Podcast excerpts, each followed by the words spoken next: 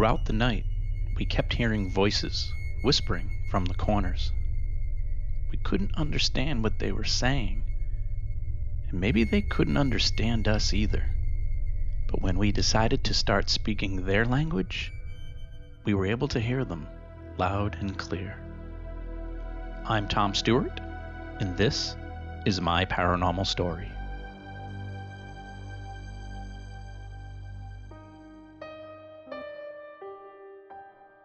Before I start this episode, I want to thank you for listening. And if you really like my stories and would like to show your support, you can buy me a coffee. Just go to the website, buymeacoffee.com/myparanormal, and you can literally buy me a coffee. And hopefully, the caffeine will help me with making more episodes real soon. Thanks again for your support.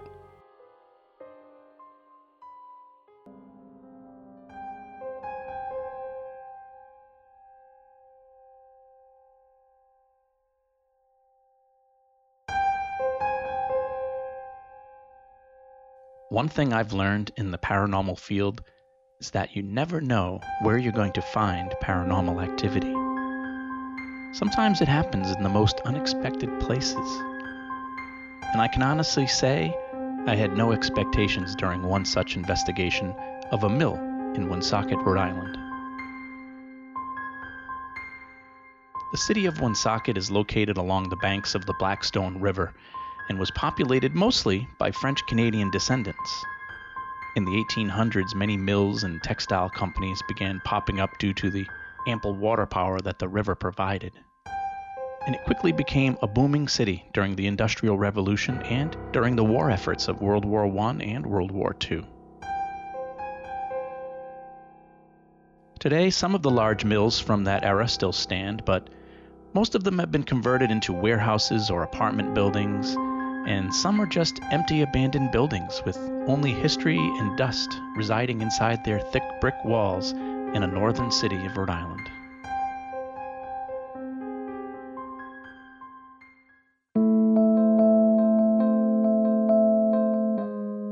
It was 2012 or so, and Rise Up Paranormal received a call from the Atlantic Paranormal Society, better known as TAPS.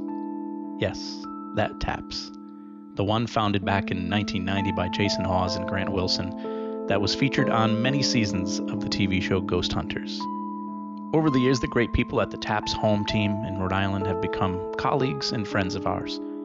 We've all gotten to know each other really well, and quite often we would, and to this day still do, help each other out on investigations, especially large cases like this one was. Tracy, the case manager for TAPS, had a case to investigate, a large mill.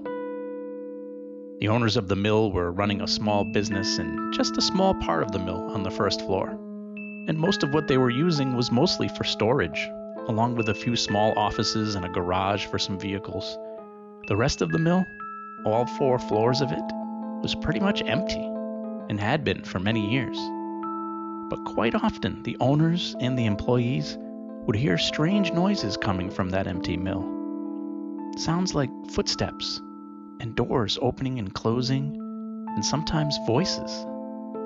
They would go to investigate, to see if anyone had broken in, but there were no signs of entry, no signs of any trespassers. But when the paranormal activity started to take place in the work areas as well, that's when they started to suspect maybe they weren't alone in that mill.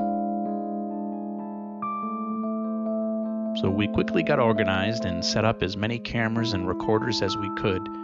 We stretched out all the wires we had as far as we could get them to reach, up and down staircases and through enormous corridors and workrooms. And then we settled in for what was going to be an interesting night of investigating. Now, I really didn't expect much as far as paranormal activity from this large old mill. I figured there'd be lots of bangs and creaks, typical sounds from an old building, and possibly some animals like mice or squirrels taking up residence. But I was quickly surprised by the activity and the experiences that began, for most of us, almost immediately.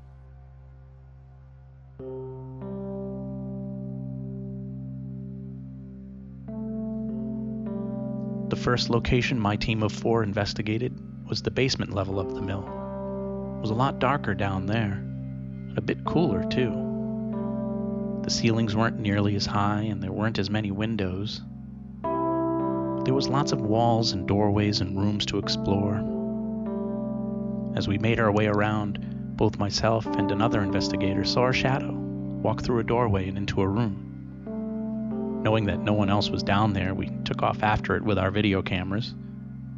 We entered the room and looked around, and naturally, nothing was there. So we decided to set up an audio recorder and do an EVP session, hoping that if we asked some questions, maybe we'd catch a recording of some of their answers.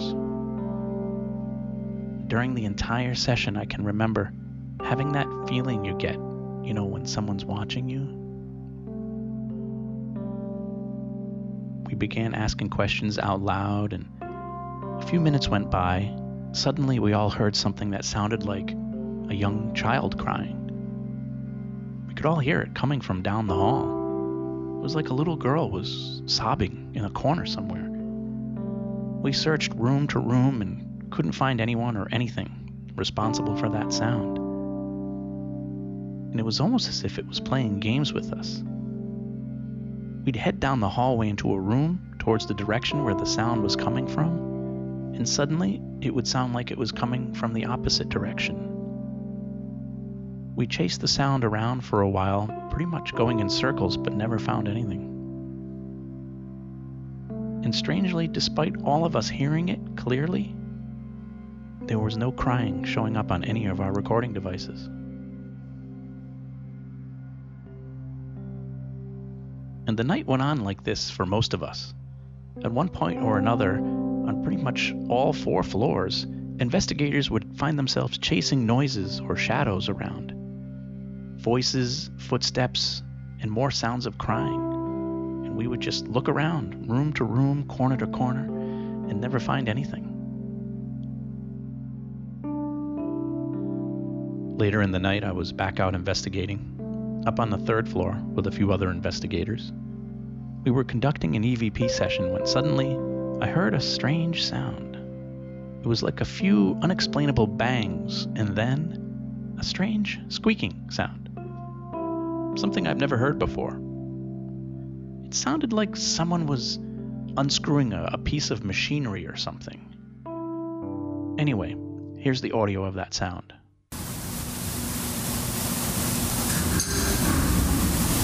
What's that bang? And now I hear squeaking. Here it is again. What's that bang? And now I hear squeaking.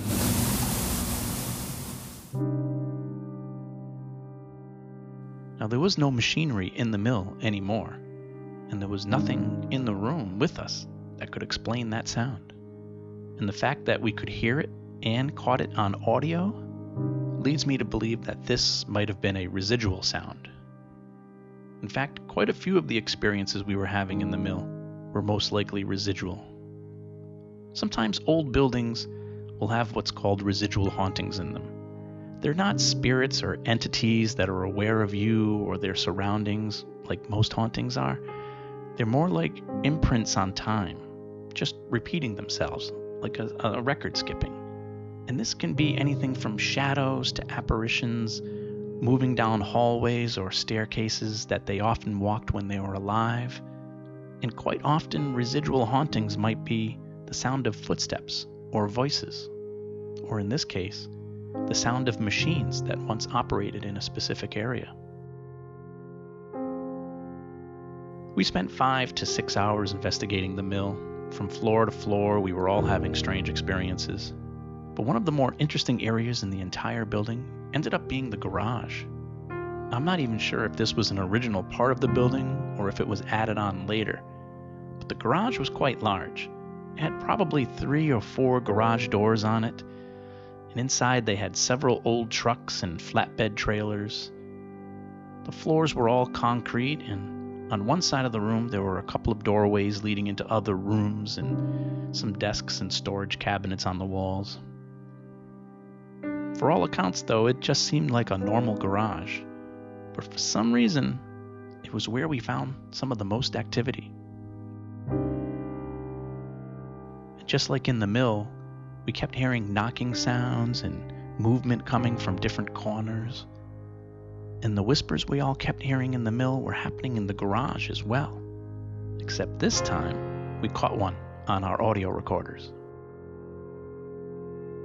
At the time of the investigation, I was using one of my newest gadgets, a parabolic receiver. It's something I put together myself one day. Basically, it's a small handheld parabolic audio receiver that people will use for things like bird watching.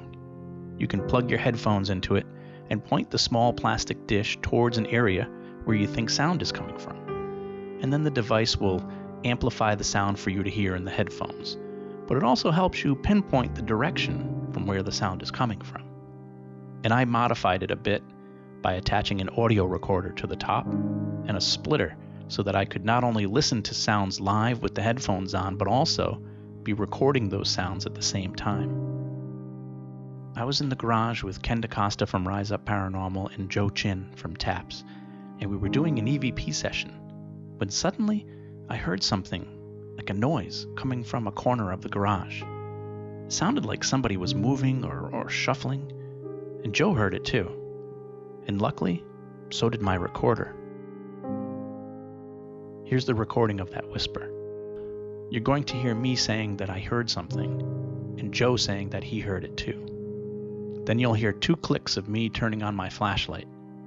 Right after those clicks, you'll hear a faint whispering. Here it is. Got noises over here to my right. I heard that toy so far. Something in that corner.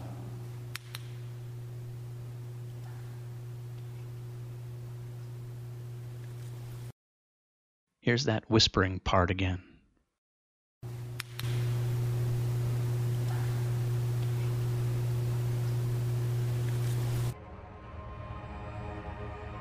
Now we have no idea what the voice is saying or if it's even speaking English. Remember, this mill is old, and back in the day, many of the people living in this area of Rhode Island spoke French. And perhaps the fact that we kept talking in English was the reason why we weren't getting any responses to our questions. So as we were wrapping up our investigation of the garage, we were saying thank you and goodbye to the spirits, Ken decided to say goodbye in French.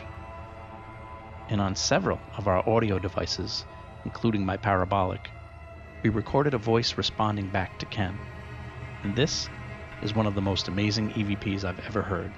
Check it out.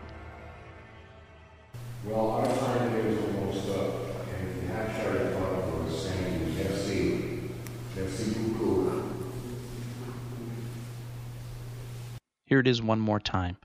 Listen to the accent on the voice. It definitely wasn't one of us in the room. Merci beaucoup.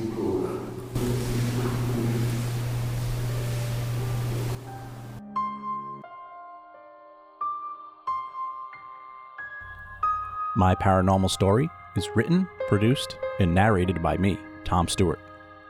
Music from this episode courtesy of Kevin MacLeod at Incompetech.com. If you enjoy my stories and would like to support the podcast, you can go to buymeacoffee.com/myparanormal or just click on the donate button on my website at myparanormalstory.com. I also have t-shirts and coffee mugs for sale. Unfortunately, podcasts cost money, and your support helps me keep this podcast running. So thank you for your support.